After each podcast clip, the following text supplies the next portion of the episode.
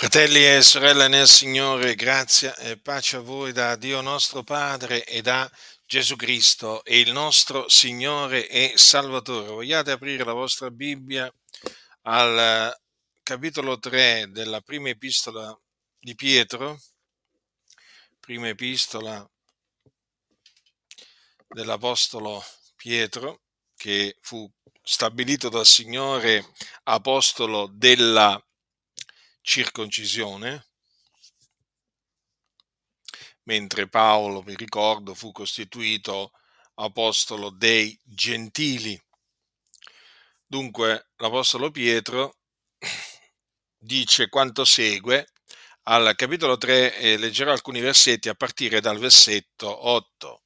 Infine siate tutti concordi, compassionevoli, pieni d'amor fraterno, pietosi, umili, non rendendo male per male od oltraggio per oltraggio, ma al contrario benedicendo, poiché a questo siete stati chiamati, onde erediate la benedizione perché chi vuole amare la vita e vedere buoni giorni rattenga la sua lingua dal male e le sue labbra. Dal parlare con frode, si ritragga dal male e faccia il bene, cerchi la pace e la procacci, perché gli occhi del Signore sono sui giusti e i suoi orecchi sono attenti alle loro supplicazioni. Ma la faccia del Signore è contro quelli che fanno il male. E chi è colui che vi farà del male se siete zelanti del bene? Ma anche se aveste a soffrire per cagion di giustizia, beati e non vi sgomenti la paura che incutono e non vi conturbate, anzi abbiate nei vostri cuori un santo timore di Cristo il Signore, pronti sempre a rispondere a vostra difesa a chiunque. Vi domanda ragione della speranza che è in voi, ma con dolcezza e rispetto, avendo una buona coscienza, onde laddove sparlano di voi, siano svergognati quelli che calunniano la vostra buona condotta in Cristo. Dunque l'Apostolo Pietro ci dice come dobbiamo essere concordi, quindi dobbiamo essere di pari consentimento, di un unico sentire, un unico parlare, perché appunto questa è la volontà di Dio verso di noi in Cristo Gesù. Dobbiamo essere compassionevoli, dunque dobbiamo avere compassione, compassione eh, dei, nostri, dei nostri fratelli, ma anche dobbiamo avere compassione di coloro che non sono nostri, nostri fratelli. Poi dobbiamo essere pieni d'amore fraterno, quindi dobbiamo amare i nostri fratelli in Cristo Gesù. Come Cristo ci ha amati, così noi dobbiamo avere l'amore di Dio nei nostri cuori verso i santi dell'Altissimo. Dice sempre l'Apostolo Pietro in questa sua epistola, avendo purificate le anime vostre con l'obbedienza alla verità per arrivare a un amore fraterno non finto, amatevi l'un l'altro di cuore intensamente. Vedete come deve essere l'amore, l'amore fraterno? Deve essere amore fraterno non finto. Mm? E quando c'è l'amore fraterno vero, quindi, c'è questo amarsi l'un l'altro di cuore intensamente. Eh? Da notare quel non finto. Hm? Perché? perché esiste anche l'amore fraterno finto, come esiste la carità finta, esiste la fede finta, ma come tutte le cose finte, eh, a suo tempo poi vengono, vengono palesate, si palesano per quello che sono, cioè appunto cose finte, come le persone finte. Avete mai incontrato una persona finta? Io credo di sì. Perché le persone finte, diciamo che abbondano hm, in mezzo alle comunità, sono persone doppie. Sostanzialmente hanno due facce, si sdoppiano, eh? si sdoppiano a secondo delle circostanze. In faccia vi benedicono, quando sono con voi vi benedicono, hm? vi fanno tanti complimenti, eh? Poi, poi, quando non sono in vostra presenza, dicono ogni sorta di menzogna contro, eh, contro di voi e vi maledicono. Sì, sì, sono persone dal cuore doppio. Spesso ci si domanda, ma com'è possibile che delle persone che si dicono cristiani riescano a dire una cosa e il contrario di quella cosa? Ebbene, dovete sempre tenere presente che esiste la doppiezza d'animo. La doppiezza d'animo, gli uomini d'animo doppio. Eh? Perché sono chiamati uom- uomini d'animo doppio? Perché sono doppi allora, avendo un animo doppio, hanno un parlare doppio. Ecco perché non c'è da sorprendersi, perché esistono anche le persone doppie. Non è che esistono solo le persone che ti dicono una cosa e quella cosa è, te la dicono davanti, te la dicono di dietro.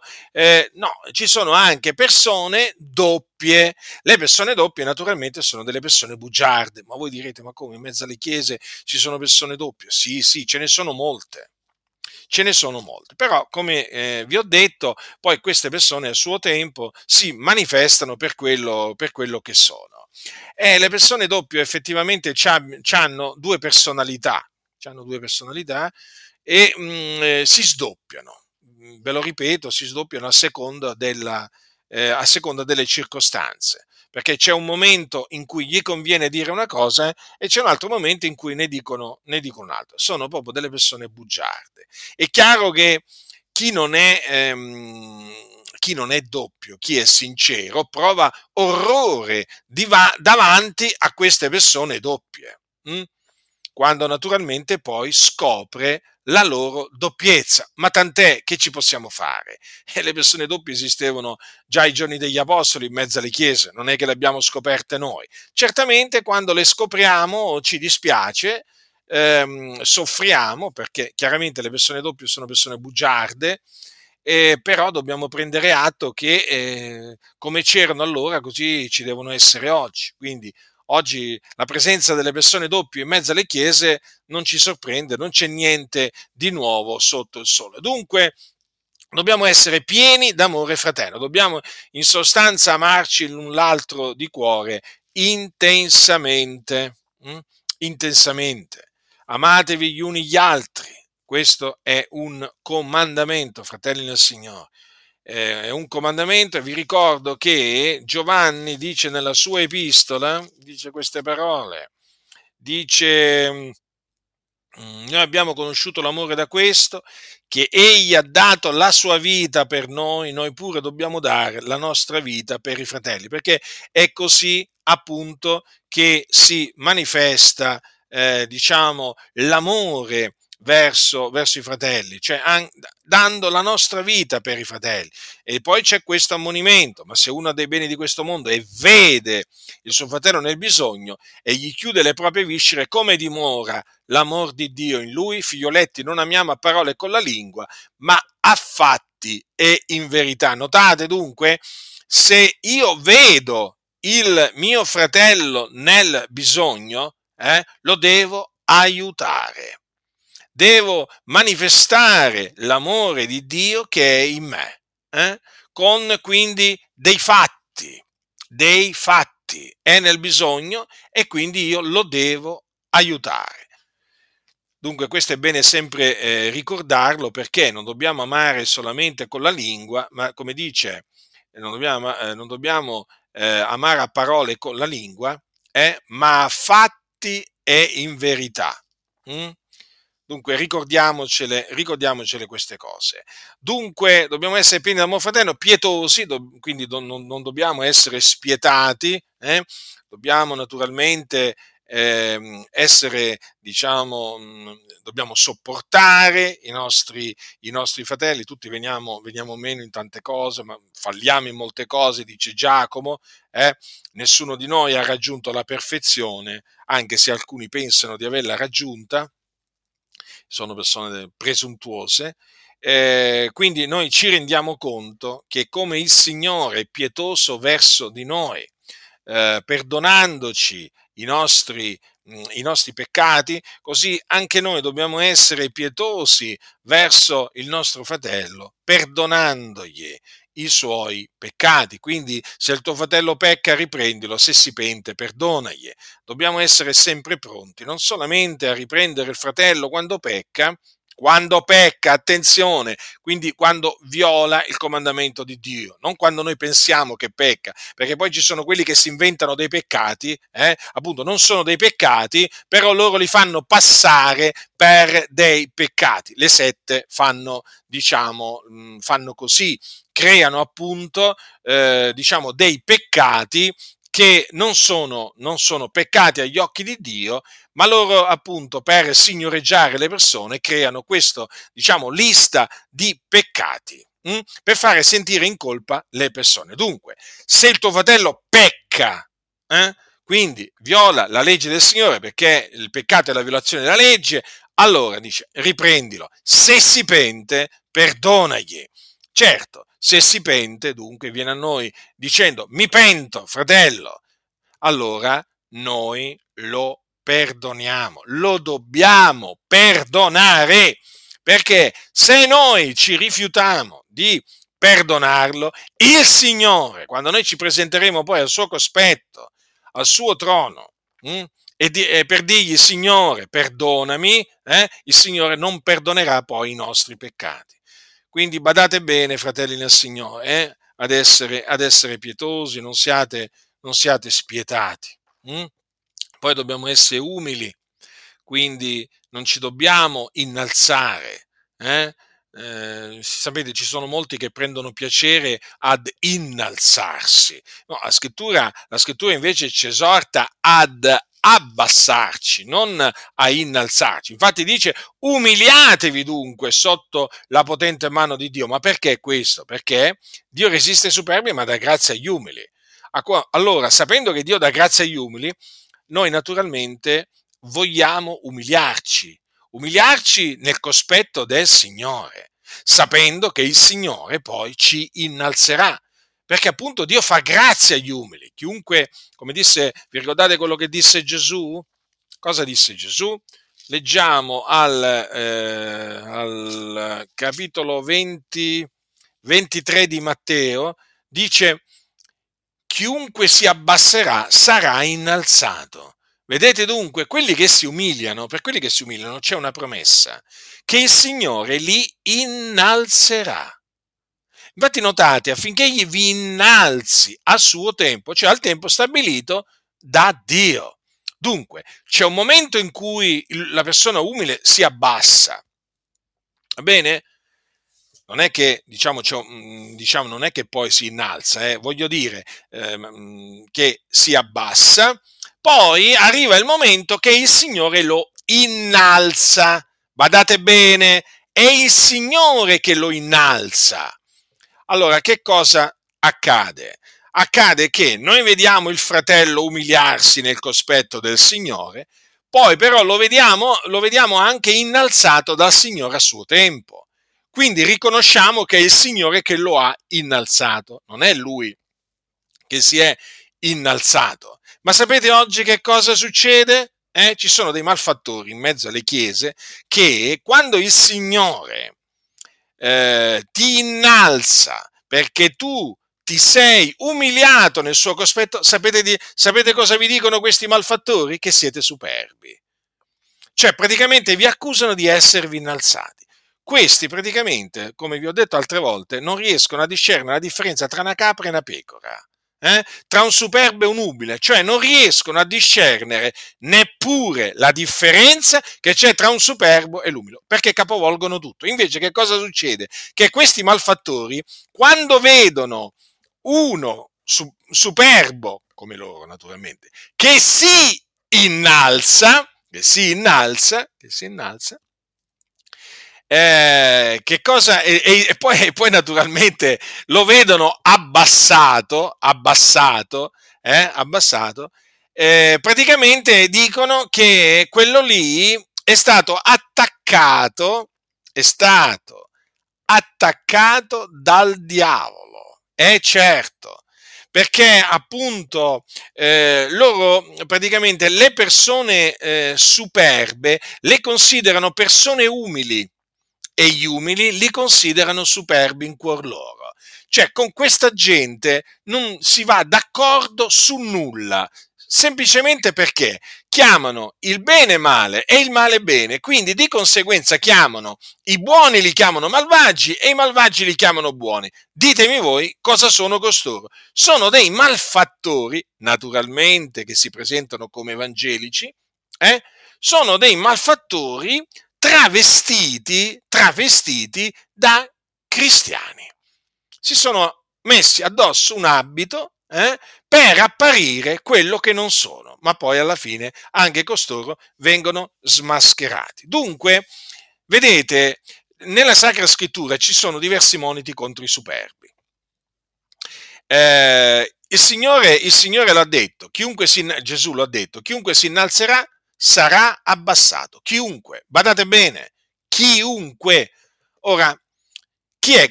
Chi sono coloro che si innalzano? Sono i superbi, quelli che si, eh, sono superbi in cuor loro. Eh? Sono invidiosi di quelli che il Signore ha innalzato, eh? sono invidiosi di coloro a cui Dio ha dato buon successo nell'opera che compiono e allora loro praticamente mossi dall'invidia si innalzano. Ma che cosa succede? Siccome che questi non hanno timore di Dio, Dio poi li scaraventa a terra. Mm? Arrivo, allora, loro si innalzano, quindi per un momento sono innalzati, poi arriva il momento che il Signore li scaraventa a terra, li butta giù, perché Gesù l'ha detto, chiunque si innalzerà sarà abbassato. E nella Sacra Scrittura ce ne abbiamo di esempi di uomini che si sono innalzati eh, e Dio li ha abbassati. Come anche ci sono esempi di uomini che si sono umiliati nel cospetto di Dio, che erano umili e che il Signore ha innalzato. Eh? Dunque studiamoci, studiamoci sempre di essere umili eh? e di non insuperbirci in, ehm, in cuor nostro. C'è un'altra cosa che voglio dirvi. Quando il Signore innalza chi si è umiliato davanti a lui, è di fondamentale importanza che chi si è umiliato davanti a lui continui ad essere umile, cioè che non si insuperbisca a motivo di quello che il Signore gli ha dato. Mm?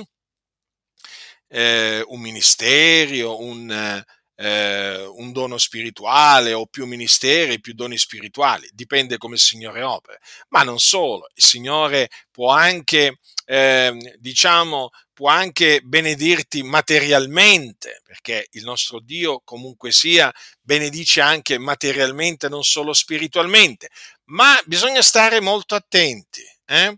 Bisogna stare molto attenti quando il Signore appunto ci benedice. Hm? In una maniera o nell'altra, in un campo o nell'altro. Dobbiamo sempre rimanere umili nel suo cospetto. Eh?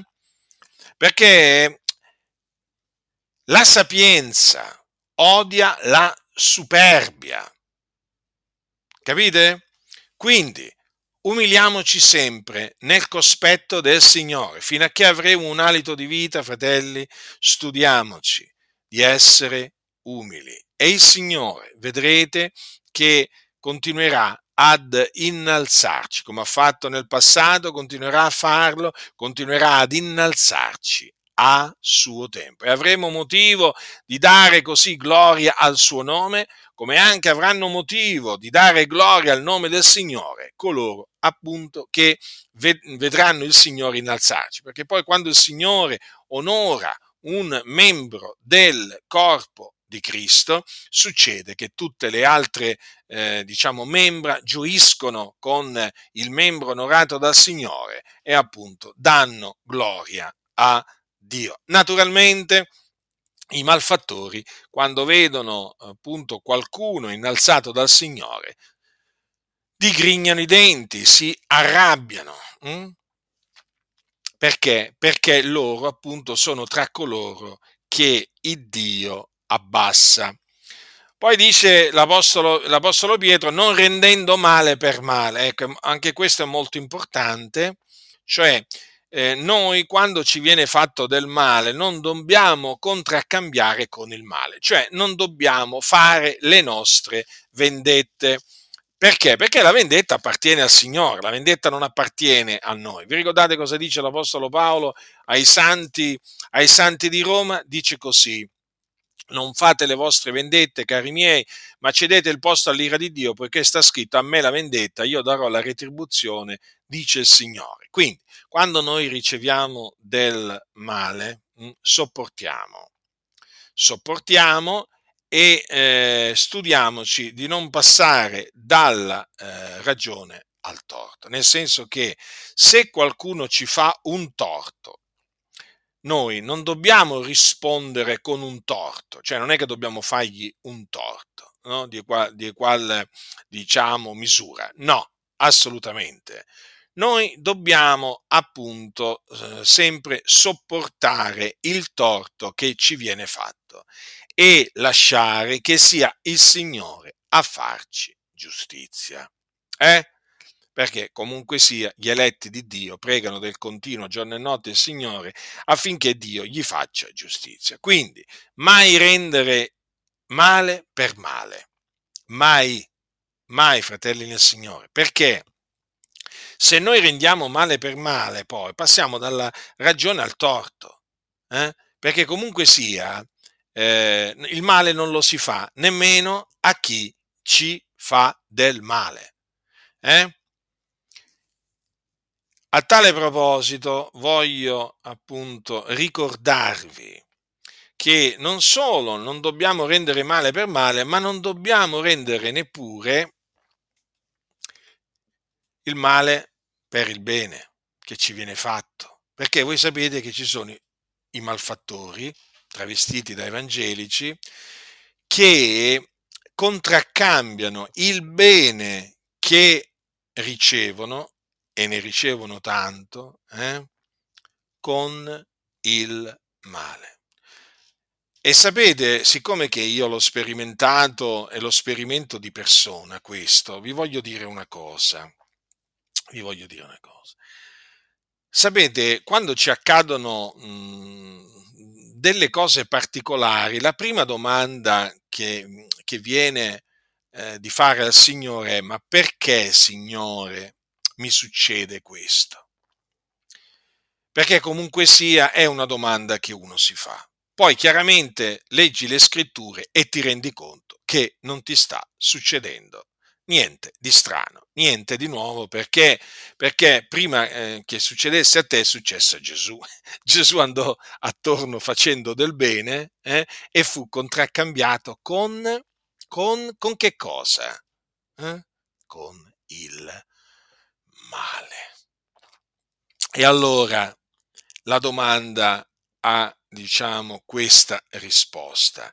È necessario che noi sperimentiamo questo trattamento ingiusto da parte di persone che hanno ricevuto da noi soltanto del bene, perché così comprendiamo, comprendiamo appunto quello che sperimentò Gesù nell'essere contraccambiato con il male per il bene che aveva fatto. Rifletteteci, rifletteteci e naturalmente eh, perché c'è da riflettere. Una cosa, naturalmente, un monito. Guardate che c'è una maledizione divina per coloro che contraccambiano eh, il bene con il male. Perché è scritto che il male non si dipartirà dalla casa di chi rende il, eh, il male per il bene. C'è proprio una sentenza, è un decreto dell'Altissimo. Così è scritto e così accade. Così sta accadendo e così continuerà ad accadere. Infatti, voi vedete le case, le famiglie di coloro che rendono eh, il, il male per il bene maledette da Dio, piene di guai di ogni genere, giudizi di Dio di ogni genere. Certo, perché costoro sono dei malvagi, sono degli empi e la maledizione di Dio è nella casa dell'empio, non nella casa del giusto, ma nella casa dell'empio. Quindi questo è un monito per ciascuno di noi, mai contraccambiare il bene che ci viene fatto, fratelli, con il male. Studiamoci sempre di contraccambiare il bene con il bene. Eh? E vi dirò un'altra cosa, fate del bene anche ai figli di quelli che vi hanno fatto del bene.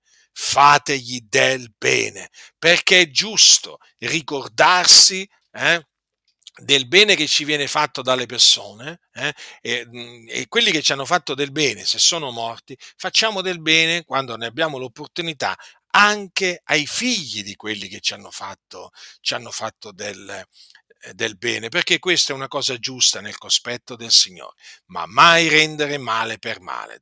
Il Signore è giusto, ricordatevi, e il malvagio non rimane impunito. Mm? può rimanere impunito per un po' di tempo, eh? a seconda che Dio ha stabilito, ma se dice che non rimarrà impunito vuol dire che la punizione c'è per il malvagio, non è che potrà farla franca, non è che scamperà alla punizione di Dio chi rende appunto eh, male per il bene. Eh? come anche naturalmente chi rende male per male, eh, intendiamoci, perché sempre, fa, sempre male fa. Eh, sempre male fa, anche chi rende male per male, sempre male fa, quindi gli arriva la punizione addosso. Quindi comportiamoci, comportiamoci come dice la Sacra Scrittura. Poi dice, od oltraggio per oltraggio, quindi a coloro che ci offendono, ci insultano, noi non dobbiamo rispondere con insulti ed offese. Eh? Certo, si soffre, però sopportiamo, sopportiamo come sopportò il nostro Signore Gesù Cristo. Vi ricordate cosa c'è scritto? Che oltraggiato non rendeva gli oltraggi. Vedete? L'esempio è Gesù. Gesù fu offeso, insultato, vituperato, però non è che lui a oltraggio rispose con oltraggio, disse la verità naturalmente, eh? però vedete, non diciamo, ehm, ehm, non rese, non rese eh, diciamo, oltraggiato, non rendeva gli oltraggi. È l'esempio perfetto, è Gesù. E che faceva allora? soffrendo non minacciava, ma si rimetteva nelle mani di colui che giudica giustamente. E questo è quello che dobbiamo fare. E questo è quello che dobbiamo fare, fratelli. Quando ci rendono ehm, eh, eh, male per il bene che abbiamo fatto, o eh, diciamo ci insultano, eh, in, diciamo, ci dicono cose contro false, noi che facciamo? Eh, noi soffriamo, soffriamo con pazienza e ci rimettiamo nelle mani del, giusto, del giusto giudice, eh, il giudice di tutta, di tutta la terra. Quindi non rendendo male per male o d'oltraggio per oltraggio, ma al contrario benedicendo. Vedete?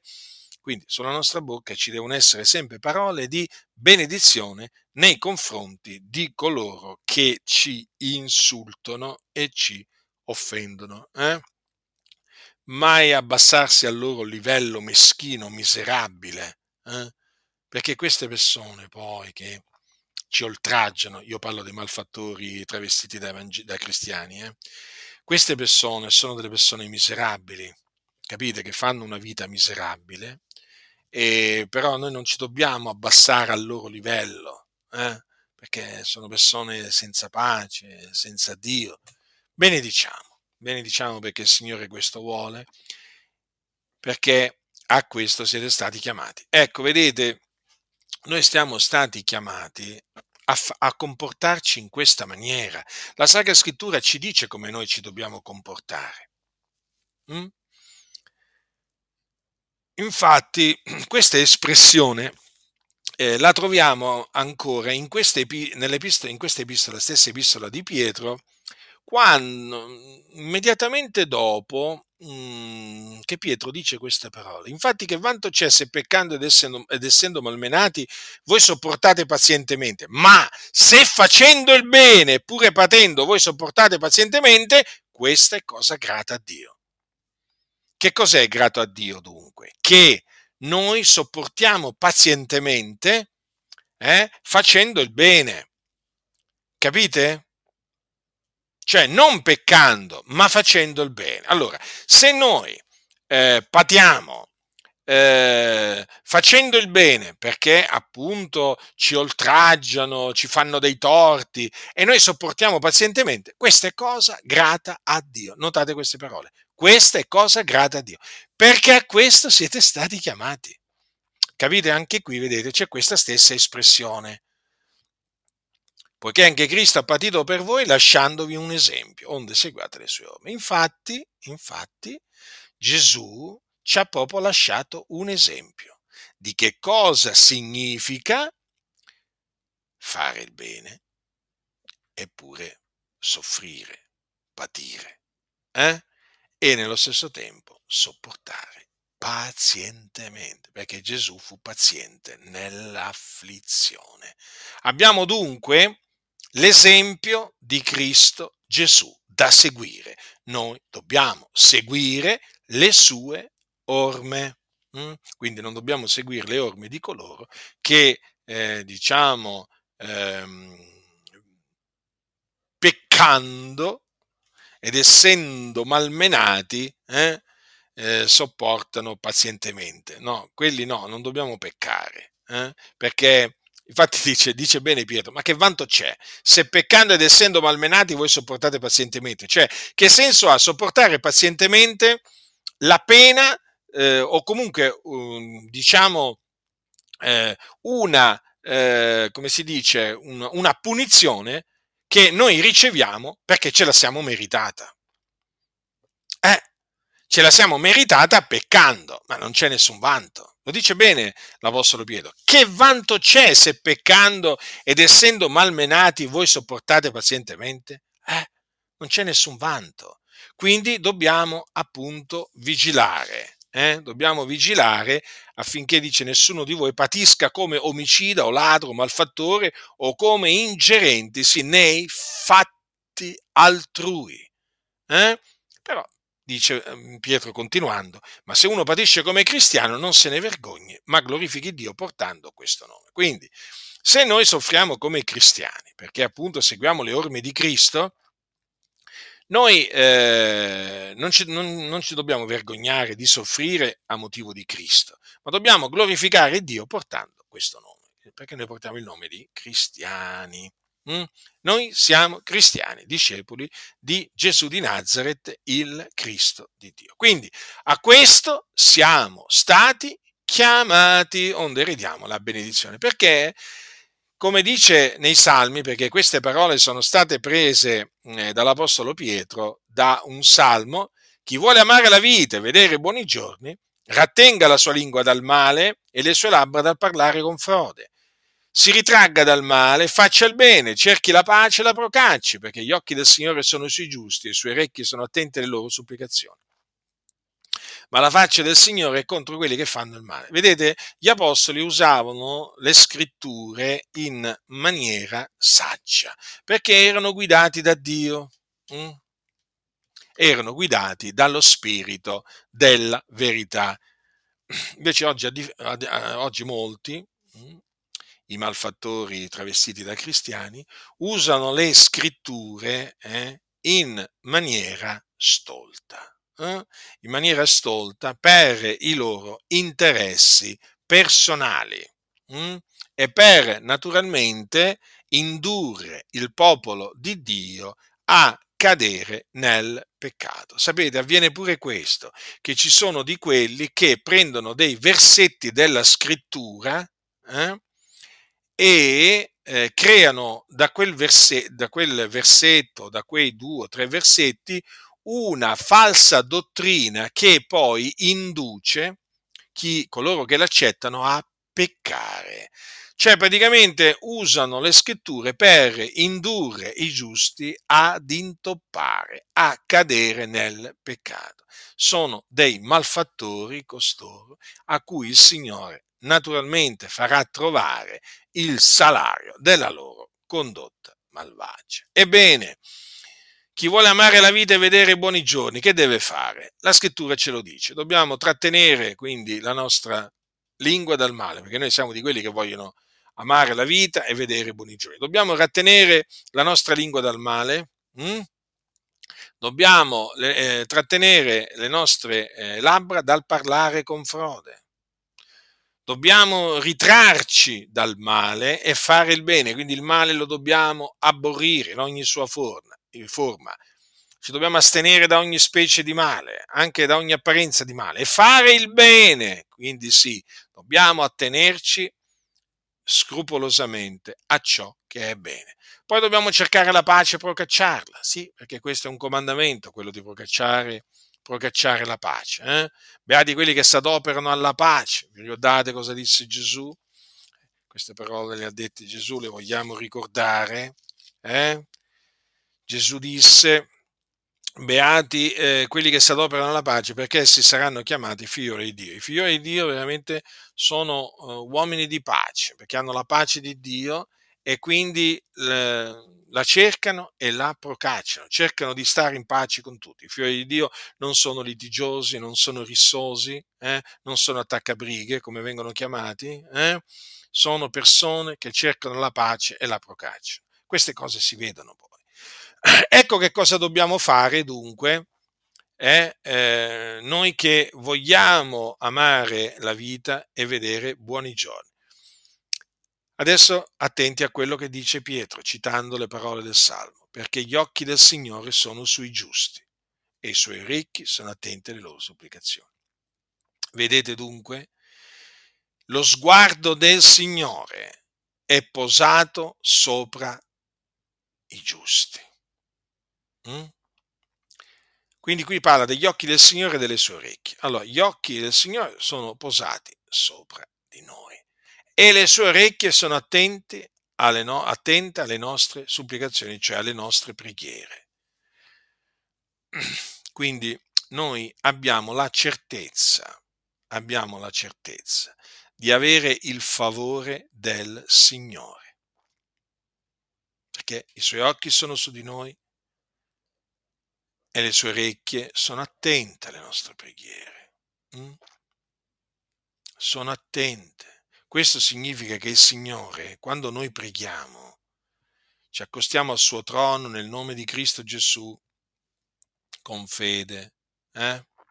con un cuore sincero, il Signore presta attenzione alle nostre preghiere.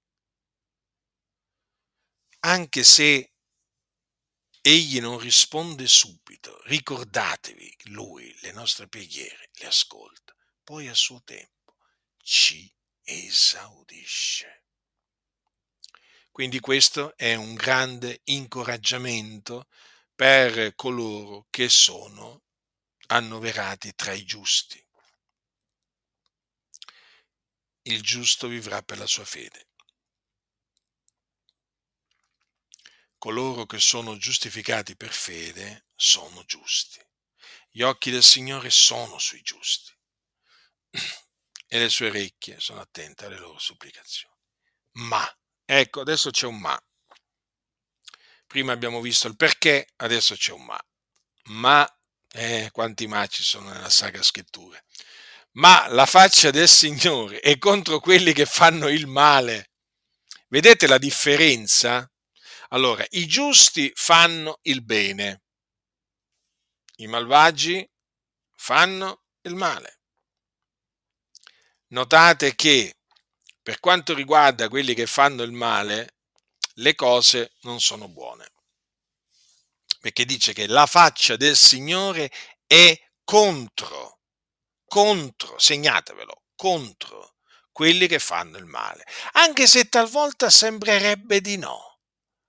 Però è così, come dice qua, la faccia del Signore è contro quelli che fanno il male. E anche quando i malvagi trionfano, trionfano sempre per un breve tempo, perché poi il Signore manifesta sempre la sua giustizia, punendo i malvagi.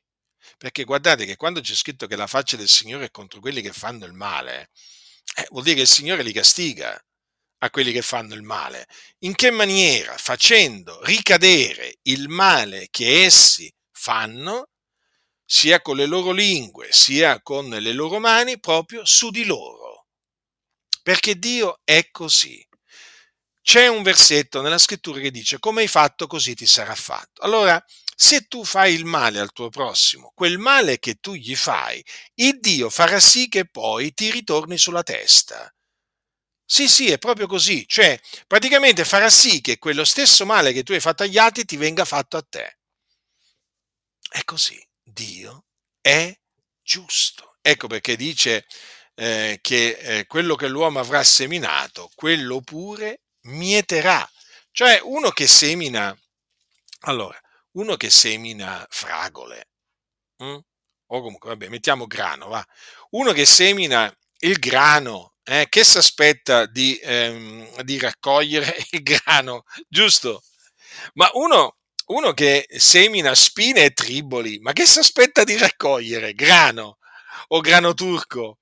Non lo so io. No, perché ci sono quelli che seminano spine e triboli e si illudono pensando poi di raccogliere, diciamo, eh, appunto, grano, frumento, fate voi. Eh? Cose buone, cose belle. No, chi semina, il, chi semina il male, mieterà il male. Quelli che seminano vento, non è che c'è scritto che mieteranno giornate, giornate soleggiate, no, no, mieteranno tempesta.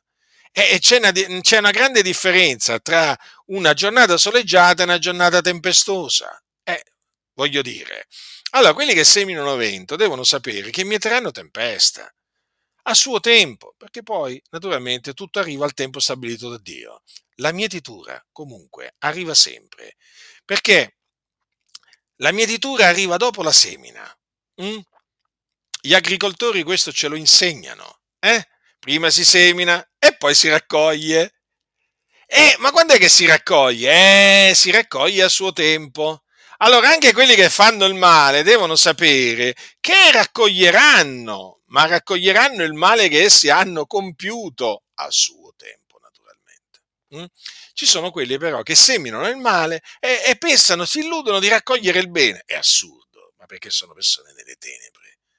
Sono persone nelle tenebre, anche perché c'è una caratteristica di, dei malfattori Sapete perché quelli che seminano il male, questi malfattori travestiti da cristiani, sapete perché eh, seminando il male loro pe- si illudono di raccogliere il bene? Perché chiamano il male bene. Avete capito? Quindi loro si sentono incoraggiati a fare il male, il male, perché per loro il male è bene. Cercate di capire questo concetto perché è fondamentale. Allora si impegnano nel seminare il male, perché secondo loro stanno seminando bene. Poi però arriva la mietitura. E sapete, non è che vi, spie- vi, vi faccio questo esempio. Se uno semina spine e eh, triboli, quelle sono spine e triboli, eh? non, è che, non è che lui chiama, se chiama spine e triboli, se li chiama grano o frumento, non è che cambia la natura, no, no, no, non cambia niente. Lui si illude di stare seminando grano, ma in, in effetti sta seminando spine triboli. E quindi quando arriverà la mietitura, non è che mieterà il grano, lui si aspetta il grano, no, no, perché? Perché ha seminato spine triboli. Quindi stiamo attenti a chiamare il bene bene e il male male, perché altrimenti eh, faremo la fine di questi illusi di questi illusi che seminano il male pensando di seminare il bene. Poi però quando arriva la mietitura gli arrivano sciagure di ogni genere sulla testa, la tempesta gli scroscia sul capo a questi, a questi empi e poi arrivano tempeste dopo tempeste, ma tempeste terribili terribili, terribili, perché cosa spaventevole cadere nelle mani dell'Iddio vivente, cosa spaventevole. Le vendette di Dio sono tremende, tremende. Quindi temiamo il Signore, atteniamoci fermamente al bene e abboriamo il male. Ribadisco, non facciamo il male nemmeno a quelli che ci fanno il male. Eh? A nessuno dobbiamo farlo il male, a nessuno, perché il male è sempre male. Allora dice l'Apostolo Pietro proseguendo, e chi è colui che vi farà del male se siete zelanti del bene? Eh, chi è? Eh, io un po' di nomi ce l'ho. Comunque, eh, ce li avrei. Allora, eh, un po' di nomi, un po' tanti, perché c'è gente a cui ho fatto veramente tanto bene, eh? e poi mi hanno contraccambiato con del male. Ah, sai, avete presente quando uno si sveglia la mattina eh? e uno che pensavi che fosse tuo amico, praticamente te lo ritrovi tuo nemico? Eh? uno che fino all'altro giorno, diciamo, ti faceva i complimenti più sperticati che comincia a definirti malfattore, eh, ladro, eh, di tutto, in tutte le Ecco, succede anche che a cui hai fatto del bene, non hai mai chiesto niente eh, in cambio per il bene che gli hai fatto, ebbene tu te lo ritrovi all'improvviso, te lo ritrovi all'improvviso contro che ti fa del male. Chi è colui che vi farà del male se siete zelanti del bene? Eh, ci sono, ci sono ci sono quelli che appunto ci contraccambiano, diciamo, ehm, il bene con il male. Eh, sono malvagi, sono malvagi in cuor loro e dissimulano il loro odio verso di noi abilmente e poi arriva il momento in cui questo odio lo sfogano, lo palesano e allora ecco che, ecco che da parte di costoro ti arriva una valanga di, eh, di male, però grazie a Dio che il Signore non permette che noi siamo seppelliti sotto questa valanga, perché poi cosa succede? Succede che chi scava una fossa vi cadrà dentro, la pietra torna addosso a chi la rotola, infatti poi che cosa vediamo? Vediamo che quelli che ci hanno eh, scavato la, la, fossa sono nella fossa, loro, nella fossa che hanno scavato. Eh?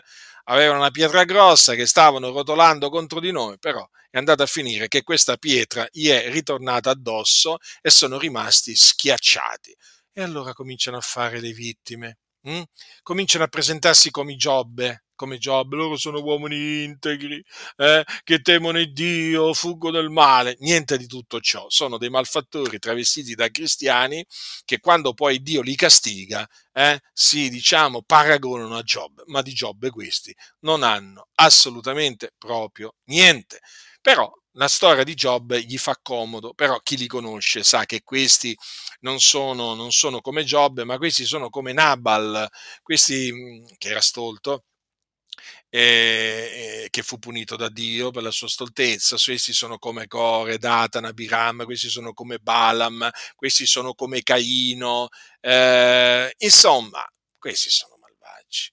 E il Signore, naturalmente, poi gli rende secondo le loro opere. Però dice bene l'Apostolo Pietro, ma anche se aveste a soffrire per cagione di giustizia, beati voi. Quindi, alla fine, fratelli, anche se, eh, essendo zelanti, eh, diciamo, nel bene, vedremo che ci saranno quelli che ci faranno del male, eh?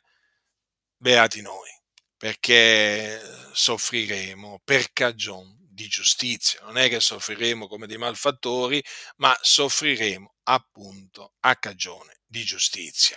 E c'è un'altra esortazione che l'Apostolo Pietro ci dà, che è questa, non vi sgomenti la paura che incutono e non vi conturbate.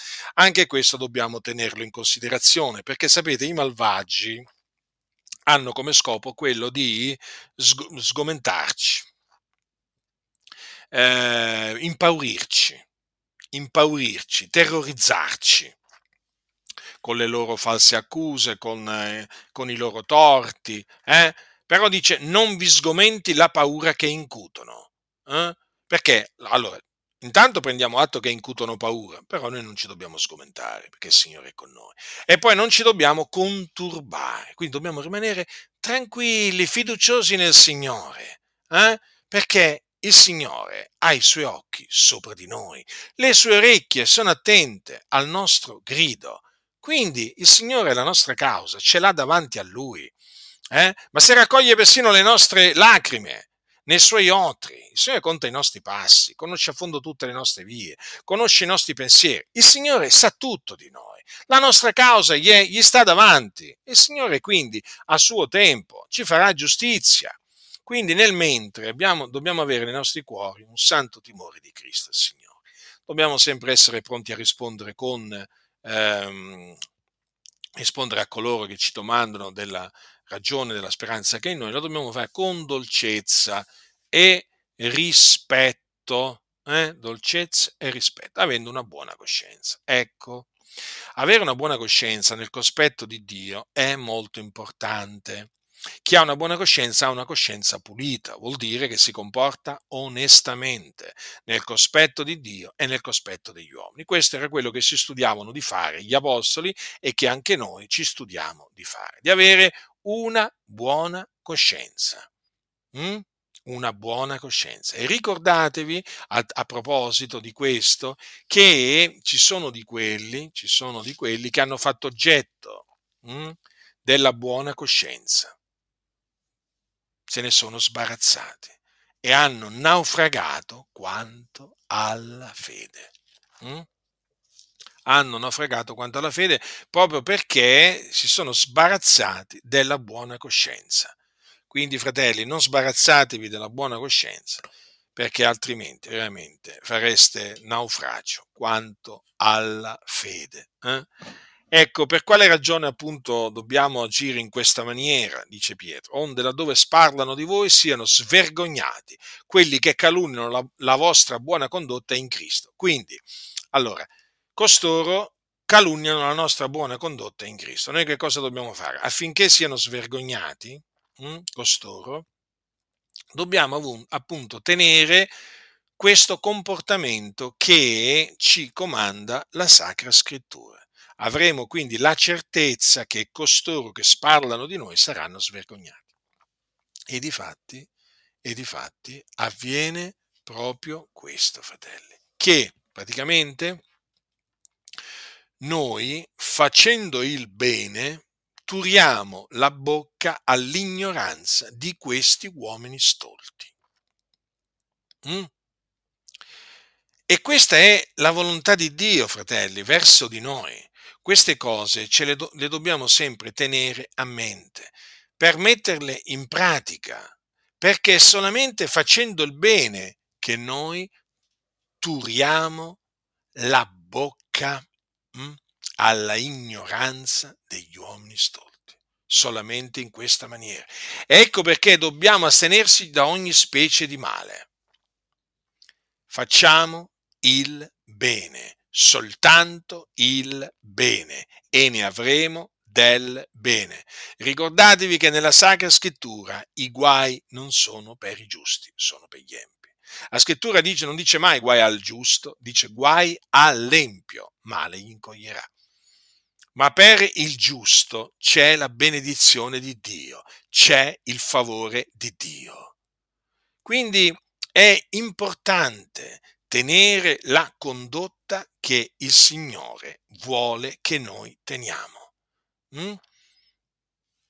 Onde erediamo la benedizione, eh? come dice appunto la Sacra Scrittura. Quindi ho voluto ricordarvi queste cose perché sono cose utili, sono cose importanti per noi che siamo discepoli eh, di colui che è il principe della vita e il principe della pace.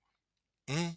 Di colui che appunto soffrì per noi, lui che era il giusto soffrì per noi. Quanto male il Signore sopportò, subì e sopportò per amore nostro molto, molto male.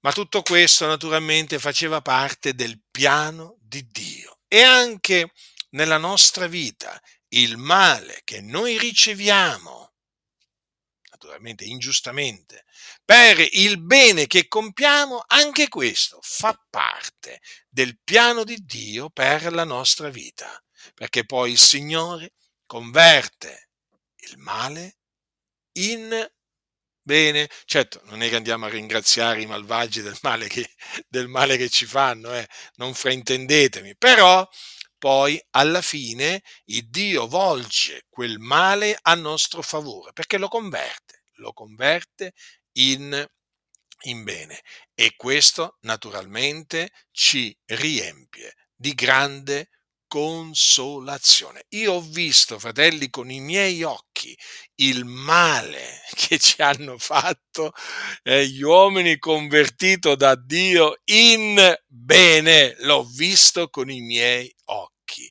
Lo posso gridare dai tetti.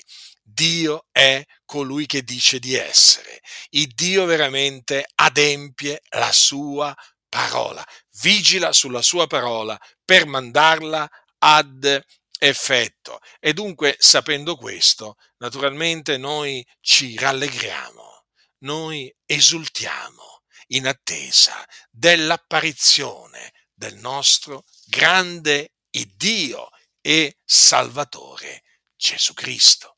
La grazia del Signore nostro Gesù Cristo sia con tutti coloro che lo amano con purità incorrotta.